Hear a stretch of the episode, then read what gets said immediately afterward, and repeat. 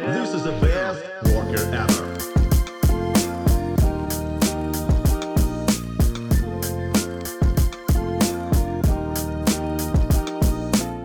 Привет! Вы слушаете подкаст «Работник месяца» в студии Лиза.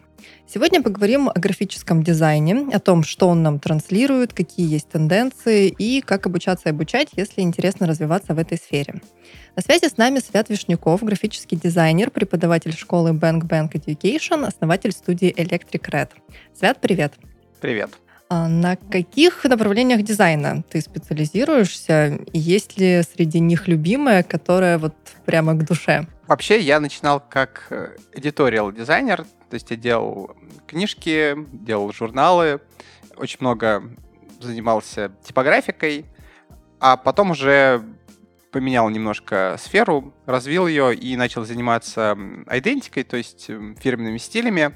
В общем-то, это два основных направления моей работы и работы студии. Нам также нравится заниматься вебом, но мы чуть э, реже берем такие проекты.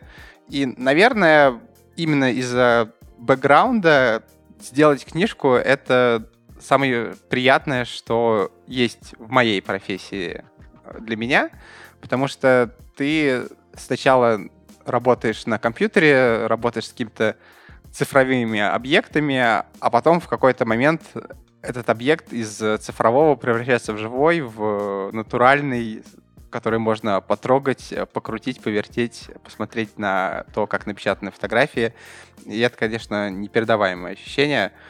Поэтому, пожалуй, эдиториал все еще остается самым интересным пусть и немножко умирающим форматом в дизайне.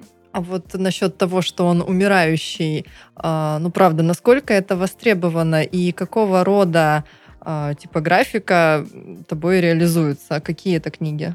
Мне кажется, что типографика в целом как направление, она применима вообще ко всему, потому что мы везде ставим тексты. В презентациях ставим тексты, на рекламные баннеры ставим тексты.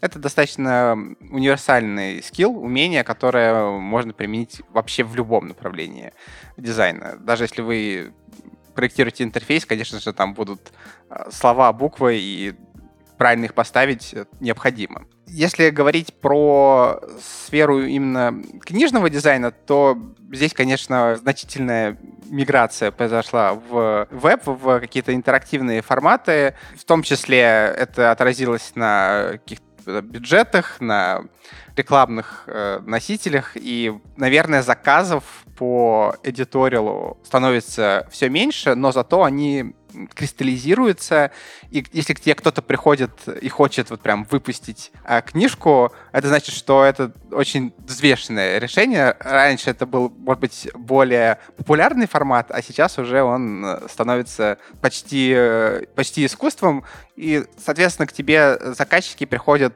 э, с какой-то задачей, которая, скорее всего, будет интересная. То есть выпустить просто банальную книжку уже не хочется, проще собрать PDF-ку в интернете, а сделать какой-нибудь объект, например, для выставки можно сделать каталог э, или можно выпустить небольшую какую-то брошюру, которая будет работать в музее. Это как раз тот э, формат, в котором сейчас, мне кажется, editorial все еще уверенно живет. Угу. Ну, а приведи какой-нибудь конкретный пример, ну вот, допустим, да, там брошюры для музея, просто чтобы слушатели понимали, а, что помимо книги, которая вот, ну, такая вот книга, которую ты берешь и читаешь, там, художественная литература, что еще может быть сделано вот так вот э, с душой, с таким обстоятельным подходом? Почти любой физический формат, например, это может быть какой-нибудь классный э, диплом или сертификат сертификат.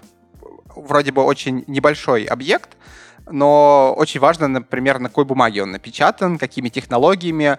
А, можно взять очень э, толстый картон, отпечатать на нем, например, высокой печатью типографику. Высокая печать — это метод печати, когда у нас чуть-чуть продавливается текстура, и ты тактильно, соответственно, чувствуешь э, буквы, эти литеры, которые, на которые была нанесена краска.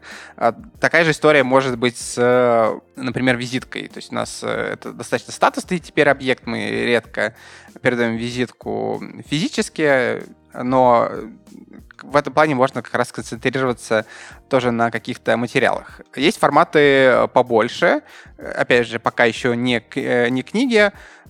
Например, когда мы делали различный э, дизайн для еврейского музея, то наша задача в том числе была оформление билетов, оформление плакатов, оформление разных э, небольших э, брошюрок по выставкам. И здесь все те умения, которые у тебя были, когда ты работал над книжным дизайном, они здесь все тоже уместны. Э, из больших проектов книги все еще, естественно, есть, они все еще остаются в нашей обойме. Мы в Electric Red, например, сделали редизайн газеты РБК, проект, который состоялся несколько лет назад, и также мы делали серию книг э, для Стрелки, Стрелка Пресс, есть такое издательство. Тоже очень э, приятная, деликатная, очень культурная верстка, дизайн, но достаточно современный. А вот все, о чем ты рассказал, ты преподаешь в Bank Bank Education? Все прям рассказать во время преподавания, наверное, невозможно, но, конечно, я стараюсь передать максимум знаний, максимум информации, которая есть, но начинать в любом случае нужно с азов, с какой-то структурности, с методологии. И даже если я что-то не рассказываю в одном курсе, то я часто могу это рассказать либо на каком-то воркшопе, либо на какой-то бесплатной лекции, либо во время интенсива. То есть я стараюсь делать такие некоторые апдейты той информации, которую я, конечно, передаю студентам. А как давно вообще преподаешь и почему? Почему решил, что нужно это делать? Мне кажется, что это достаточно забавный случай, как я начал преподавать. В 2011 году я начал учиться в британской школе дизайна, и у нас было две условно группы. Одна сильная, другая послабее. Я имею в виду технические скиллы, то есть кто-то открывал Photoshop, Illustrator и InDesign, а кто-то первый раз с ними столкнулся. И у сильной группы, у продвинутой, у них был очень классный преподаватель как раз по софту. А у слабой группы был фотограф, который как бы заменял э, преподавателя, но фотограф все-таки не дизайнер, и получалось, что то образование, которое давал он, не совсем было уместным я был в сильной группе, и так получилось, что ребята из э, слабой группы попросили меня им пересказывать, что же нам рассказывают на занятиях, и я понял, что я просто обязан это сделать. Мне кажется, что это какая-то такая справедливость небольшая. И начал, в общем-то, свою первую преподавательскую э, деятельность. Она, конечно, была очень э, не системной, но э, я тоже получил какой-то определенный опыт. И вообще, мне кажется, что, как это ни странно, слово «справедливость», оно для преподавания в моем контексте очень уместно, потому что я преподаю в основном сейчас в школе Bank Bank Education. Это онлайн-образование, и много кто ругает, конечно, э, онлайн-формат. У него есть свои минусы, но самое важное для меня то, что у меня могут учиться абсолютно разные люди из разных городов, из разных стран, и доступность образования, она очень э, поменялась. Раньше для того, чтобы получить качественное э, образование, нужно было приехать в Москву, поступить в британку или вышку. И совсем не каждый может позволить себе такую инвестицию и временем, и деньгами. А в России очень много талантливых э, ребят, которые ну, немножко территориально зажаты, они просто не могут себе позволить уехать, и обидно, что они не могут получить тот же уровень образования, что и ребята из Москвы. И онлайн образование, оно сглаживает, мне кажется, этот э, косяк, и я вот очень рад, что я могу иметь огромное количество студентов. Я очень рад, что у меня студенты из Украины, из Беларуси, из Нью-Йорка, из Лондона, из Германии, из разных стран и городов мира. Это тоже дополнительная какая-то мотивация для меня. Ну вот так к вопросу о том, что ругают онлайн-формат образования, для себя ты все-таки какие-то минусы видишь? Вот сейчас уже, да, обучившись офлайн, скажем так, но обучая онлайн, а, есть ли какая-то принципиальная разница и реальные недостатки у такого интерактивного интернет-формата? В любом мне кажется, процессе есть какие-то недостатки. Я преподавал и онлайн, и офлайн. Я преподавал в британской школе дизайна, и в Марше я могу сравнить э, образование. Здесь просто очень важно не воспринимать онлайн-образование как какой-то придаток. Э, его нужно очень сильно адаптировать. Сам процесс преподавания под онлайн. В онлайне есть одна большая проблема то, что ты не находишься, по сути, в одной э, комнате с студентами, тебе очень сложно передать эмоции. Если вживую тебе проще заряжать ребят, проще их мотивировать, то в онлайне очень часто ты общаешься с экраном, пустым, где нет лиц, и, и во-первых, тебе самому сложнее генерировать эмоции, во-вторых, ты не считываешь отклик студентов. Может быть, э, ты скучно рассказываешь, может, они уже вообще ушли и тебя не слушают. То здесь э, есть вот этот вот момент э, вовлеченности, который ты просто не можешь отследить. Но, с другой стороны, у онлайна действительно есть масса плюсов, в том числе ты можешь например, слушать лекции тогда, когда а, ты хочешь. У тебя почти все всегда есть э, в записи. У тебя всегда есть возможность в любой момент задать вопрос преподавателю. Не факт, что он ответит тебе моментально, но вживую обычно у тебя возможность задать вопрос существует только на самой лекции или во время какого-то семинара. Вот э, такой, наверное, вопрос на, на засыпку теоретический.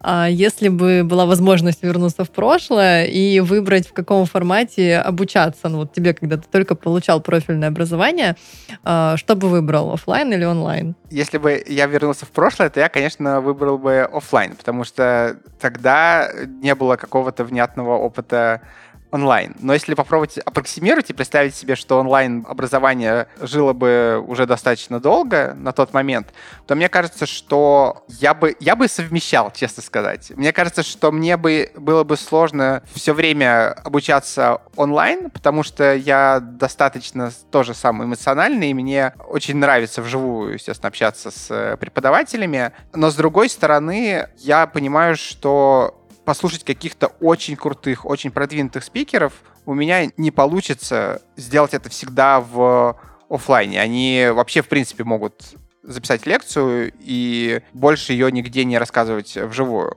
Поэтому мне кажется, что внятная пропорция этих двух образований, она как раз дает наилучший результат. Поэтому я не отвечу напрямую на твой вопрос. Скажу, что микс — это самое э, лучшее, что может быть в данном случае в образовании.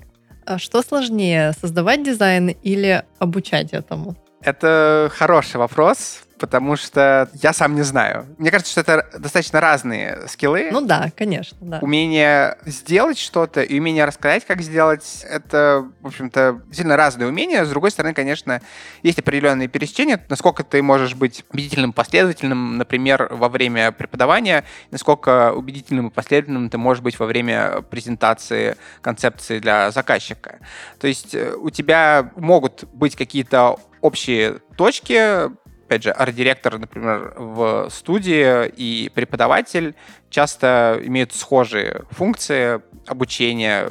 Просто в образовательной среде у тебя есть некоторый вакуум, то есть ты можешь сам моделировать ситуацию во время работы же у тебя есть дополнительные задачи, у тебя есть бриф жесткий, у тебя есть тайминги, у тебя есть э, Э, характер заказчика, с которым тоже нужно считаться. Мне и то, и другое делать сложно. Мне сложно преподавать, э, мне сложно делать дизайн. Мне кажется, что если что-то становится слишком простым, значит, ты недостаточно сильно вкладываешься в свою работу. И то, и другое сложно, просто по-разному. А то, что оно сложно, ну, как бы не делает этот э, род деятельности ну, каким-то менее приятным, чем того бы, может быть, хотелось. Наоборот, мне кажется, что если бы я, например, делал бы дизайн легко, мне, допустим, прилетела какая-то задачка, я просто по какому-то шаблону сделал бы, например, фирменный стиль. За неделю прошелся бы по какому-то своему внутреннему чек-листу, вот это сделано, это сделано, это придумал, все готово, отдал, забыл.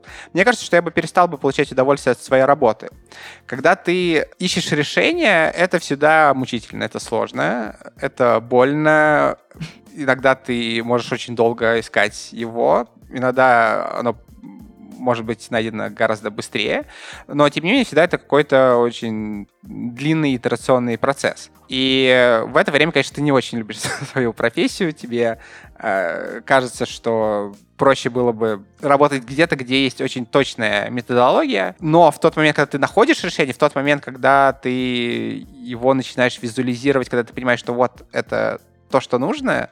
Мне кажется, что это удовольствие, этот кайф от э, того, что что-то новое появилось, она перекрывает все предыдущие твои потери, и для меня это как бы самая, самая важная часть э, профессии, вот это вот удовольствие от э, проделанной работы. Это можно сравнить, например, с э, пробежкой на какую-то длинную дистанцию. Бежать тяжело, и на самом деле, когда ты бежишь, тебе в какой-то момент, может быть, даже хочется бросить все и перейти на шаг. Но ты пробегаешь 10 километров, 20 или марафон, и после этого ты чувствуешь очень э, классное ощущение какой-то завершенности. Вот мне кажется, что это какая-то похожая метафора и похожее ощущение, когда ты делаешь дизайн. Угу.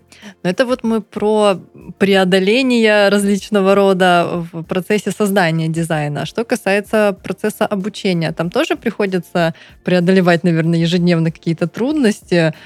Как вообще это делать? И что дает тебе процесс э, обучения других людей? Да, с преподаванием э, все чуть-чуть по-другому, но тут тоже может быть уместно какая-то аналогия со спортом. Здесь скорее подходы э, к снаряду. Э, то есть у тебя есть несколько программ, например, я преподаю типографику и преподаю идентику.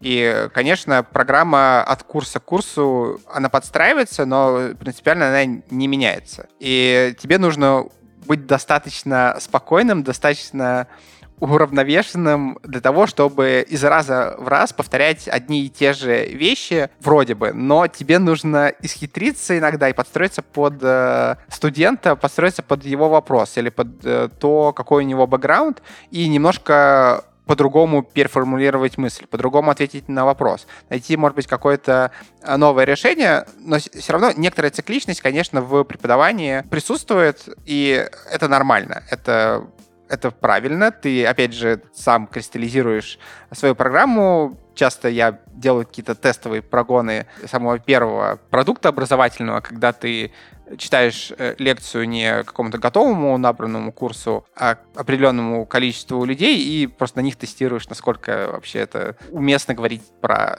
эту тему или про ту тему. Иногда, конечно, повтор, он немножко, скажем так, на тебя давит, потому что ты устаешь все-таки повторять одни и те же вещи, но здесь нужно опять же, иметь просто выдержку и понимать, что ты повторяешь эти вещи не сотый раз одному и тому же человеку, а ты повторяешь это абсолютно новым людям, и проблема не в них, а в тебе. Ты просто должен делать свою работу хорошо. Давай вот подробнее о том поговорим, что конкретно получают студенты на курсах э, типографики, идентики в Bang Bang, а, чему они обучаются, с чем они выходят в итоге.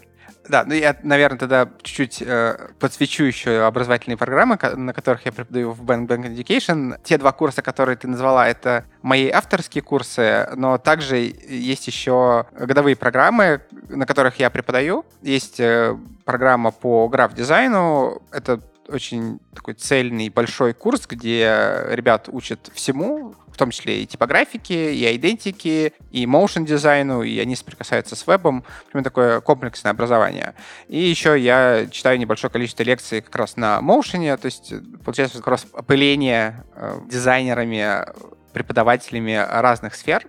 А мне кажется, что это тоже важно. Понятно, что программы разные. Мне сейчас, наверное, будет э, сложно быстро ответить на то, с чем выходит после каждой из этих программ Смотря кто на что учился, да. Да, да, здесь, здесь просто немножко разные процессы. Я, наверное, туда обобщу, я скажу про э, свои авторские курсы, потому что они имеют определенную похожую ритмику, они длятся э, полтора-два месяца, и э, моя задача, во-первых, дать максимальную, э, максимальное ускорение э, студентам. Я сейчас поясню, что я имею в виду. А во-вторых, сделать с ними какой-то цельный, законченный проект. Насчет ускорения, мне кажется, что образование — это не какая-то статичная, застывшая в камне сущность. Очень важно, чтобы студент выходил заряженным, мотивированным, и он даже может на самом деле не понимать прямо всего того, что ты ему сказал. Не потому, что он глупый, а потому, что ты вывалил на него просто такое количество информации, которое невозможно быстро переварить. Я называю это инерцией. То есть у курса должна быть инерция. Студенту должно хотеться после курса еще больше заниматься дизайном, еще больше разбираться в типографике или в идентике. И есть много разных э, приемов, как это можно сделать. Ты можешь рассказывать очень много про свои личные примеры, рассказывать про начало своего пути, про свои ошибки, каким-то образом с одной стороны, предостерегать студента от того, что ему там, не нужно делать, делиться опытом. А с другой стороны, ты можешь, э, наоборот, э, ему какие-то решения, которые, может быть, неочевидные, карьерные или профессиональные, ты можешь ему объяснить, рассказать, и это поможет ему сократить э, путь, например, до, до попадания в какую-нибудь классную студию. Он не всегда понимает, какие шаги нужно сделать.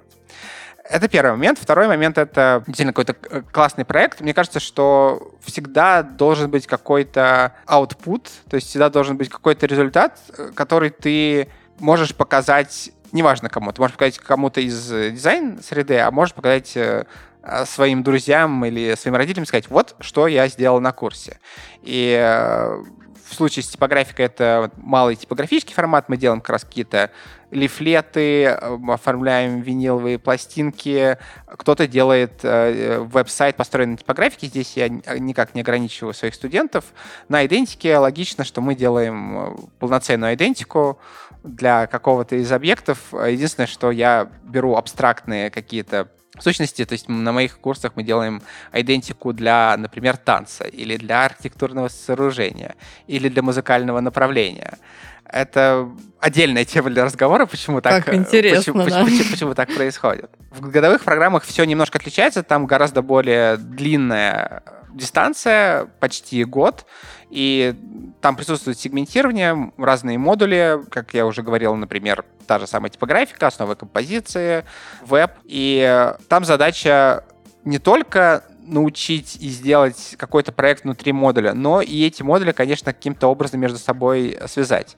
Очень важно, чтобы знания, которые студенты получили на более ранних этапах, можно было применить на поздних. Например, э, если ты делаешь идентику, ты вполне можешь сделать идентику, построенную на типографике, которую тебе до этого рассказывали, и это тоже может быть какой-то такой особенной фишкой или каким-то очень а, странным проектом, когда ты знания из одного модуля интегрируешь в другой. В этом плане годовое образование, мне кажется, чуть больше ориентировано на тех, кто хочет разобраться в профессии, кто только начинает и не до конца, например, понимает, чем именно он хочет заниматься. Хочет ли он делать сайты, хочет ли он разрабатывать приложения, э, или он хочет э, буквы рисовать. Он может попробовать все.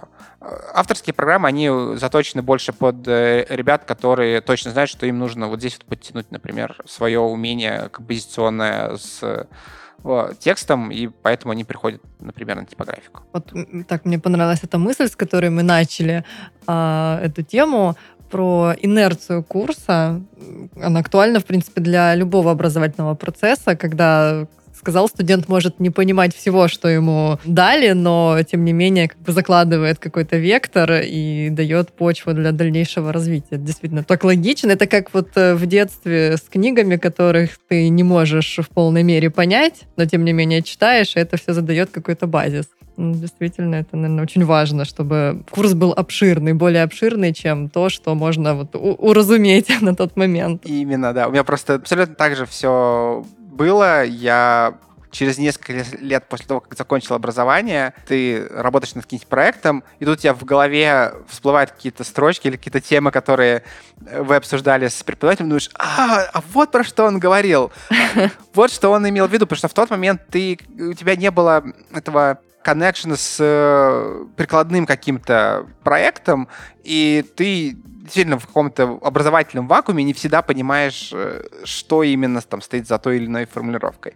Потом у тебя это все постепенно э, складывается в какую-то общую картину. А кто вообще люди, которые обучаются в Bank Bank Education, на авторских ли курсах э, или на потоковых, неважно. Вот есть какой-то общий портрет студента, может быть? Ну, прямо какой-то собирательного образа, мне кажется, не, не существует, э, потому что все довольно разные, но, э, скажем так, есть какие-то архетипы мне кажется, студентов, э, и они э, там, из курса в курс э, повторяются. Есть, например, студенты, которые супер дотошные, они прочитали всю литературу, всю возможную литературу.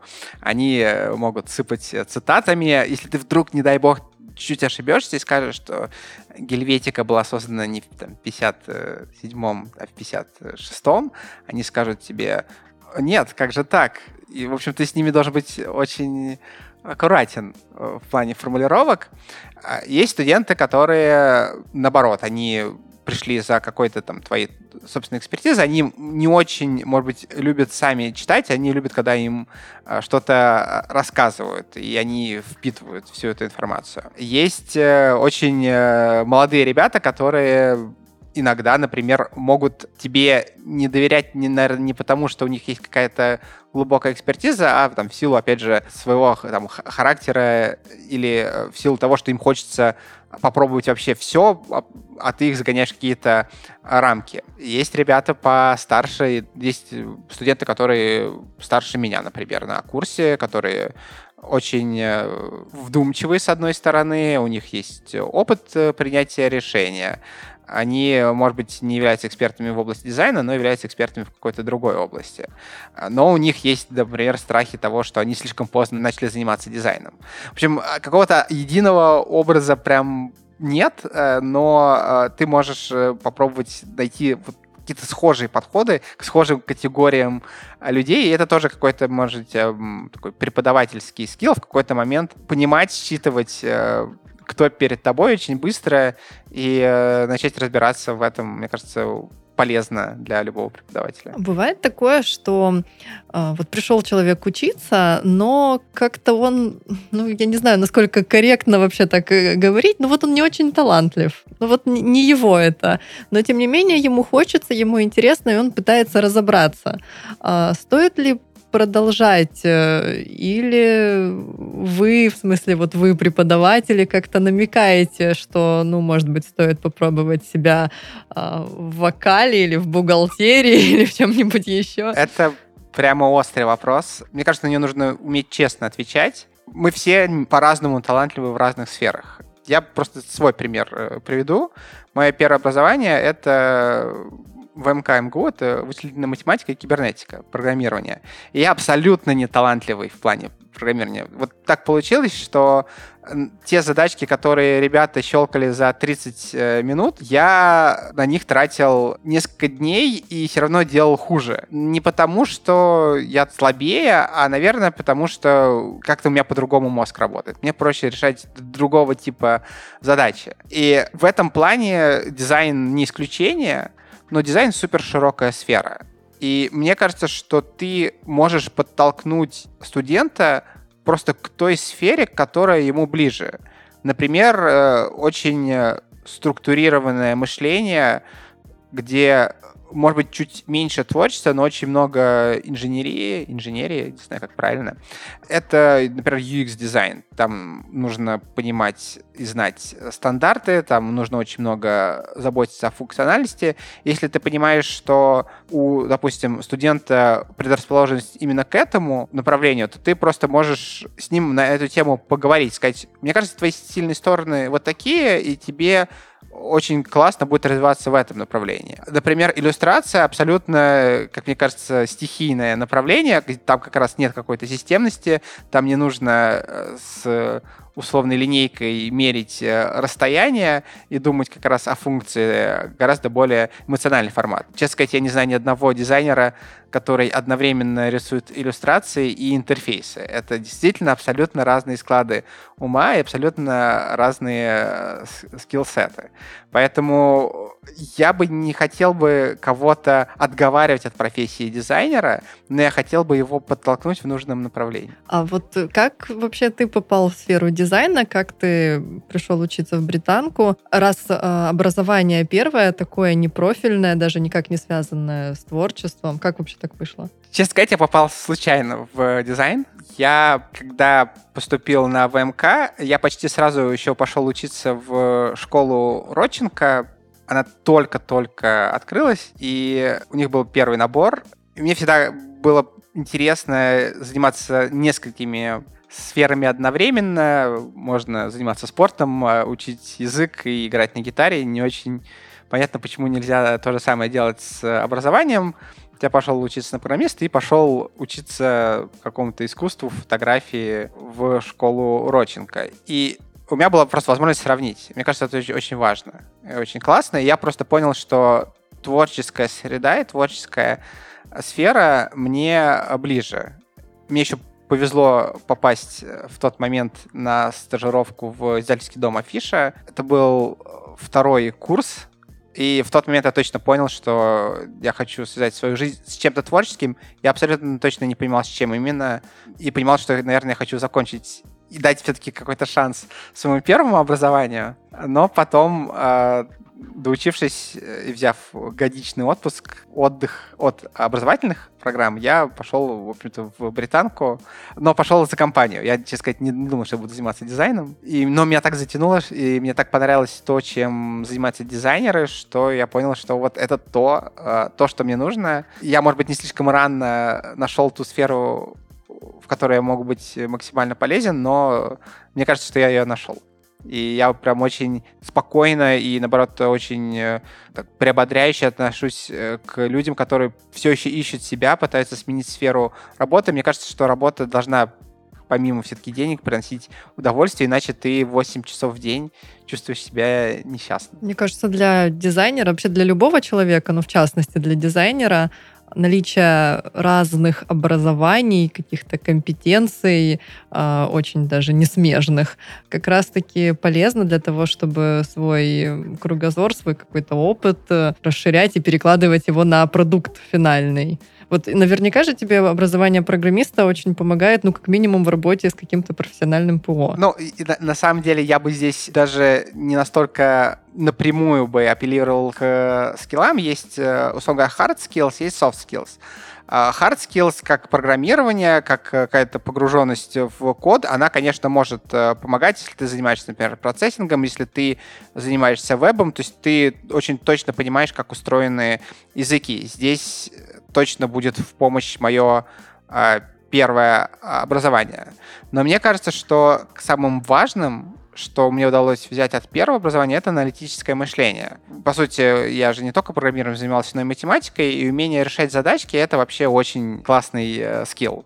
Если ты заставляешь свой мозг работать в этом направлении, то ты можешь потом, выучив какую-то другую область, дизайн, э, иллюстрация, неважно, это может быть даже менеджмент, а ты э, все еще умеешь решать э, какие-то задачи, и тебе просто нужно адаптировать свои знания под э, выбранную сферу. Я очень много встречаю дизайнеров со, со смежными какими-то образованиями, и это очень классно, потому что они из э, своего бэкграунда, из своего прошлого тянут как раз какие-то схемы, методы, какие-то аналогии, и это очень сильно развивает, мне кажется, нашу дизайн-среду, что все с разным абсолютно бэкграундом, э, но при этом мы все в какой-то единой системе существуем, и все решения могут быть уместными. То есть э, нет такого, что дизайнер без художественного образования — это не дизайнер, а вот дизайнер, который переучился с математика, тоже не очень, потому что он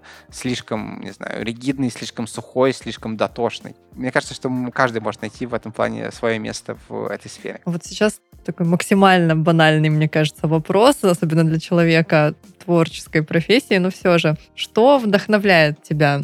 Если чтобы сузить, ну, допустим, есть какая-то задача, нужно продумать идею, представим, что можно было бы отключить насмотренность, вот эту дизайнерскую, профессиональную, откуда бы брались инсайты, вот что самое такое, что дает мысли идти вперед? С вдохновением всегда сложно, потому что ты отталкиваешься от э, разных точек. И вообще есть у меня такая мысль, что хороший дизайнер — это тот дизайнер, который без вдохновения, без какого-то такого неконтролируемого, по сути, процесса все равно может сделать э, хороший дизайн, может ответить на задачу. Такое бывает. Например, у тебя могут быть очень сжатые сроки, и у тебя просто нету времени на то, чтобы найти, может быть, вот то самое решение, которое будет самым красивым, самым эффективным, но ты находишь решение в рамках своего опыта, в рамках своего построения процесса, которое все равно на очень высоком уровне. Это, во-первых, то есть можно не вдохновляться иногда, такое может быть, иногда можно идти по некоторой методологии. Но, конечно, когда у тебя есть возможность э, погрузиться глубоко в задачу, то э, обычно ты начинаешь с исследования клиента с исследования той сферы, для которой нужно решить задачу. То есть, если тебе приходит, например, фестиваль музыки, то ты, конечно, может быть, прочитаешь информацию про сам фестиваль. Обычно она просто достаточно базовая. Скорее, ты будешь как раз черпать вдохновение в самой музыке, в том, что транслирует этот э, фестиваль. И здесь можно максимально просто глубоко закапываться, можно очень далеко уходить, потому что наша задача не визуализировать что-то напрямую. То есть, если к нам приходит шиномонтаж, я в последнюю очередь нарисую колесо. Всегда хочется найти какую-то метафору, может немножко исхитриться, может где-то немножко пошутить. В общем, быть, э, быть чуть более смекалистым, чем обычно.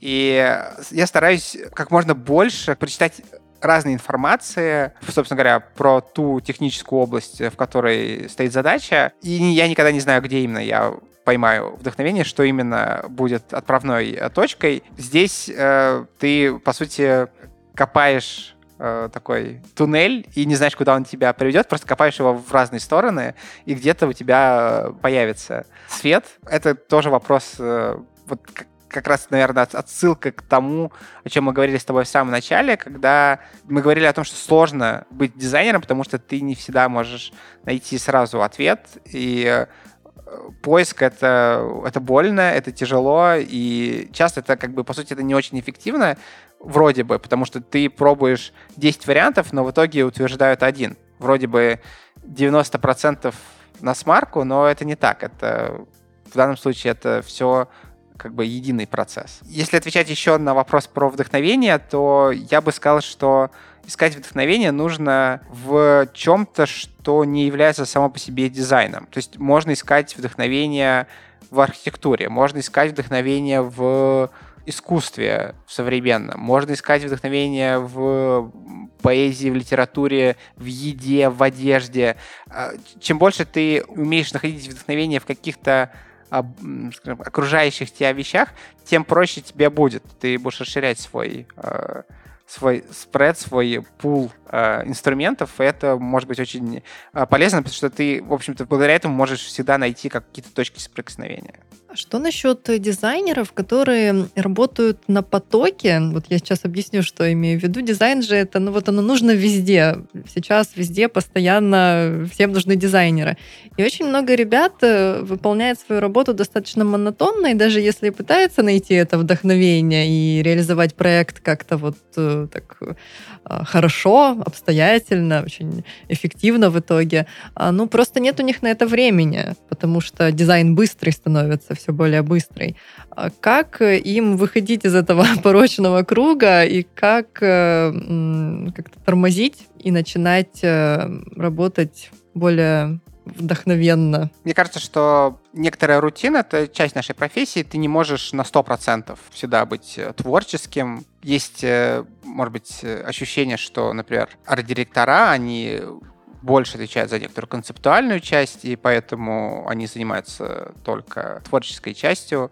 Такая очень романтизированная э, профессия, но на самом деле ты огромное количество времени тратишь, например, на общение с заказчиком, на то, чтобы контролировать э, процессы, чтобы все было во время дедлайнов. У тебя появляется очень много управленческой, например, работы, такой менеджерской, и, в общем-то, на творчество остается не очень э, много времени. Соответственно, если ты начинающий дизайнер или дизайнер, который вот застрял где-то где в технической э, зоне, ты делаешь ту часть работы, которая скорее требует сильно хард-скиллов, которые требуют знания программ, но, может быть, в меньшей степени требует какого-то свежего творческого взгляда, то здесь есть несколько, мне кажется, приемов, как можно из этого круга вырваться. Он немножко замкнутый, потому что ты не можешь открыть ломом коробку, если этот лом лежит внутри коробки, то есть ты не можешь э, решать задачки технически и творческим способом.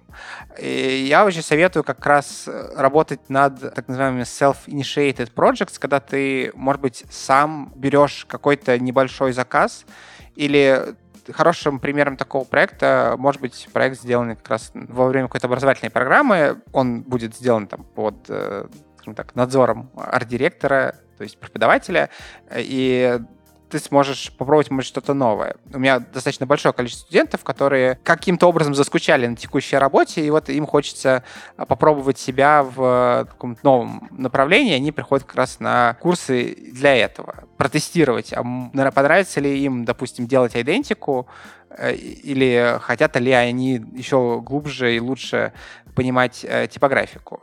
И я сам тоже, в общем-то, понимаю всю эту боль, потому что там еще относительно недавно я очень много делал какой-то технической работы, я все время выделял время на то, чтобы делать что-то для души, делать что-то для того, чтобы транслировать свою визуальную культуру, свою визуальную эстетику, или ее пока еще может не транслировать, но искать. Это требует инвестиций своим временем, это требует дополнительных сил, но мне кажется, что с этого есть какой-то очень хороший выхлоп всегда. Даже мне, как человеку с дизайном не связанному напрямую, ну, я вот вижу в своей работе, как работают дизайнеры, кажется, что это очень ценный практический совет, который вот прям можно взять и применить. Так что, если нас сейчас слушают дизайнеры, начинающие или продолжающие, попробуйте. Это мне даже захотелось это переложить на свою деятельность и вот э, как-то практиковать это для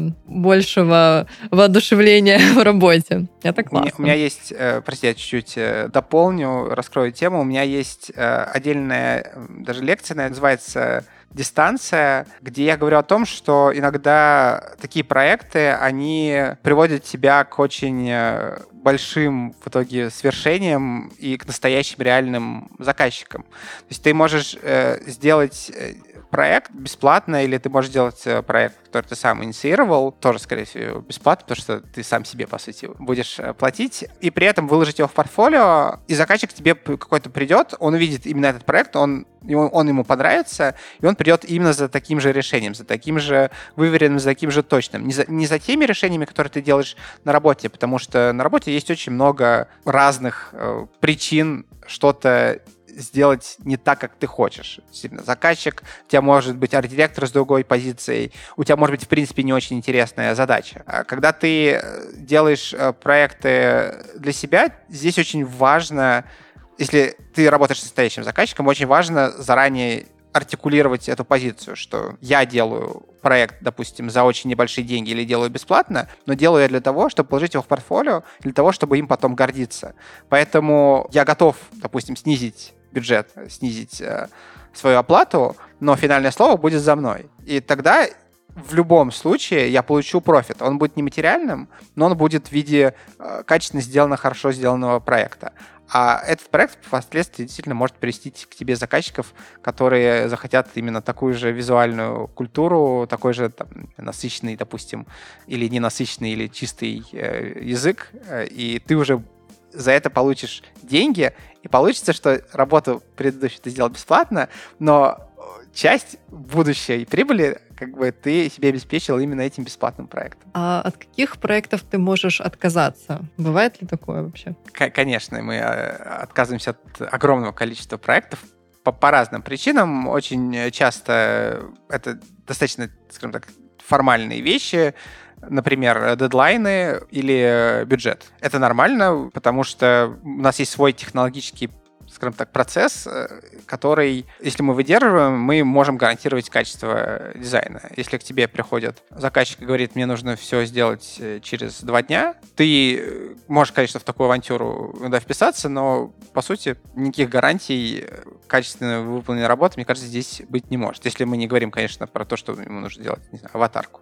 Тогда, конечно, за два дня можно успеть. Дедлайн — это, пожалуй, наверное, самая частая причина, почему мы отказываемся, потому что всем все нужно очень быстро, у всех прошли сроки, а у нас есть определенная тоже своя загруженность, и иногда мы можем взять проект только через несколько месяцев. Заказчик, конечно, не очень хочет э, ждать. Но еще, конечно, у нас есть очень большое количество этических своих э, стандартов, которые мы используем при, э, скажем так, определении того, стоит ли нам работать с заказчиком. Мы не работаем с теми, кто нам не симпатичен с любой точки зрения. К нам приходили ребята, которые сделали достаточно грязное производство, и не важно, сколько денег они готовы заплатить, мы не готовы осуществлять саппорт своим хорошим дизайном чего-то, что портит окружающую среду. Если к нам придет условный там, гемблинг, э, то тоже очень, очень, очень, очень, очень маловероятно, на самом деле вообще невероятно, что мы возьмемся за этот проект, опять же, вне зависимости от э, бюджета. И э, это какая-то важная часть, мне кажется, нашей студии. У нас очень небольшая, крохотная э, студия, но мы все время стараемся очень подробно изучить, кто к нам приходит, и, условно говоря, даже откуда у него деньги. То есть здесь может быть такая история, например, что к тебе приходят образовательные проекты, и образование это всегда так, в целом хорошо, но спонсировать их могут какие-то не совсем симпатичные ребята. И тогда ты задаешься вопросом, а стоит ли брать этот проект. Ну и обычно мы, конечно, не берем тоже такие проекты. А почему ты решил сделать Electric Red, э, не оставшись просто дизайнером самостоятельным, ведя свои индивидуальные проекты? Во-первых, э, Electric Red — это и вообще своя студия — это возможность масштабироваться. Когда ты работаешь один, все-таки у тебя есть некоторый предел. Количество часов, как минимум, которые ты можешь провести за компьютером. Во-вторых, э, очень много, скажем так, моих проектов, они, конечно, мои, потому что я в них принимал участие, но мы, например, делаем их вместе с э, вторым фаундером Electric Red, э, с моей женой Настей Вишняковой. То есть все большие проекты, которые мы делали, мы делали вместе, и нам нужно выступать тогда либо как творческий тандем, либо сделать небольшой шаг еще в сторону масштабируемости и уже назваться каким-то а, образом. Э, Electric Red, мне кажется, вполне э, норм. Тут же еще дело в том, что одна из, э, может быть, наших каких-то локальных задач — это полноценная интеграция в рынок, например, американский. И здесь очень сложно будет продвигать такой сложный по названию бренд, как Свят и Настя Вишняковая. Никакой из заказчиков э, это не запомнит. Поэтому это некоторое, скажем так, облегчение коммуникации. Плюс, э, конечно, есть э, какие-то, можно сказать, рекламные маркетинговые преимущества. Когда ты выступаешь от лица студии, а не от лица персонального бренда, ты можешь чуть-чуть большие бюджеты запрашивать, потому что так сложилось, что уровень доверия к студии выше, чем к любому персональному бренду. Если это не какое-то исключение, если это уже не художник, по сути, то там, может быть, это какие-то равные условия. Вот в финале нашего выпуска хочу такой вопрос задать. Что тебе не нравится в современном дизайне? Может быть, какие-то тенденции, что-то вот происходящее прямо сейчас? Что не так? Это прям вопрос на час, мне кажется. Ну, если... В конце, нашей, в конце нашей лекции, ты хотел сказать в середине нашей лекции, потому что я еще час, час буду говорить о том, что мне не нравится. Я попробую сейчас, конечно, обобщить. Мне кажется, что в дизайне сейчас не хватает смелости. Я поясню, что имею в виду. У нас есть как раз достаточно большое количество некоторых э, стандартов, привычек. Например, э, если мы говорим про интерфейс, то бургер, меню, которое раскрывается в телефоне, у нас всегда находится сверху справа. Это некоторый такой пользовательский опыт. Я не вижу в этом ничего плохого, в такой стандартизации. Но когда у тебя появляется стандартизация вообще всего, и дизайнеры начинают смотреть на дизайн исключительно с точки зрения функциональности, то в этот момент дизайн немножко схлопывается до уже там, метрик, до сантиметров, он перестает быть э, творческим, он перестает быть странным, он перестает тебя удивлять. Он как раз тебя совсем не удивляет, он тебе очень удобен, и он растворяется и пропадает. Это очень уместно в определенных форматах, это очень уместно в интерфейсах. Но это неуместно в театральных афишах, это неуместно в ярких каких-то рекламных э, кампаниях. Даже упаковка, например, она может быть э, странной, не обязательно следовать каким-то привычным паттернам э, и говорить, что вот в любом случае это проверенное решение, поэтому мы сделаем так. То есть вот эта вот смелость, ее чуть-чуть не хватает, а где-то прям сильно не хватает. И, э, может быть, э, если у нас появилась бы, не знаю, ситуация, когда у нас бургер находится не справа сверху, а находится по центру экрана, может быть, это вообще сильно бы поменяло бы индустрию, если бы мы начали бы смотреть на вещи, которые нам кажутся привычными и уже застывшими, как на что-то, что, на что мы точно можем Э, повлиять. Вот это, мне кажется, такой ключевой момент, который я хотел выделить. А так, действительно, давай с тобой обязательно запишем отдельный подкаст, что Святу Вишнякову не нравится в дизайне. Это длинная, длинная тема. Я хочу вот хотя бы этот момент прокомментировать, смелость. Но ведь э, это же, наверное, часто не дизайнеров проблема, а заказчиков. Тут э, коммерческая составляющая включается, когда дизайнер может быть рад э, разместить это меню посередине где-нибудь, а заказчик говорит, да что же-то вы такое натворили, никто не будет понимать, куда кликать, поставьте все как надо, как обычно. Безусловно, это некоторая скажем так, общая ответственность, и э, нам еще предстоит пройти путь, скажем так, воспитания какого-то поколения заказчиков, которые будут воспринимать дизайнеров не как э, технических специалистов, которым можно сказать, поставь вот эту сущность сюда, вот эту сюда, а эту покрась в красный цвет, и они это сделают. Мне кажется, что чем, просто сейчас чем выше уровень э, дизайнера или дизайн-агентства, тем больше заказчиков приходят за экспертизой. Они понимают, что эти ребята лучше разбираются в э, дизайне, они лучше понимают, как что-то сделать. И, конечно, смелый шаг всегда сложно сделать, всегда сложно пойти э, там, против движения, поплыть против течения. Э, иногда это и не будет э, работать. Это нормально. Но здесь, мне кажется, еще вступает в силу некоторая аргументация со стороны арт-директоров или тех, кто презентует концепцию, это тоже вообще-то отдельный э, скилл, который нужно развивать э, любому дизайнеру, даже начинающему, умение очень внятно, аргументированно объяснить, почему он сделал то или иное действие. Потому что когда я собеседую каких-то ребят, иногда все сводится к тому, что ну вот на меня вдохновение пришло, я сделал вот так. А тут я тоже вот шел по улице, и вот на меня снова снизошло вдохновение, я сделал вот так. И ты думаешь, ну окей, хорошо. Если мы с тобой будем работать, мне нужно будет ждать вдохновения. Я, я хотел бы услышать некоторую цельную историю про то, почему ты это сделал, как ты это сделал, как ты дошел, не знаю, что не получилось, почему был выбран там, именно этот шрифт или это направление. И умение общаться внутри команды и умение общаться с заказчиком, это тоже вообще-то наша важная функция, умение его раскрыть, сделать что-то необычное. Я бы хотел бы, чтобы в эту сторону все двигалось. Нельзя это сделать сразу. Нельзя сделать э, это при помощи одного щелчка пальцев, но, по крайней мере, можно монотонно разговаривать с заказчиком, и, может быть, через 10 лет, 5 лет, 20 лет а, его паттерны поменяются. Он поймет, что вот так действительно э, лучше.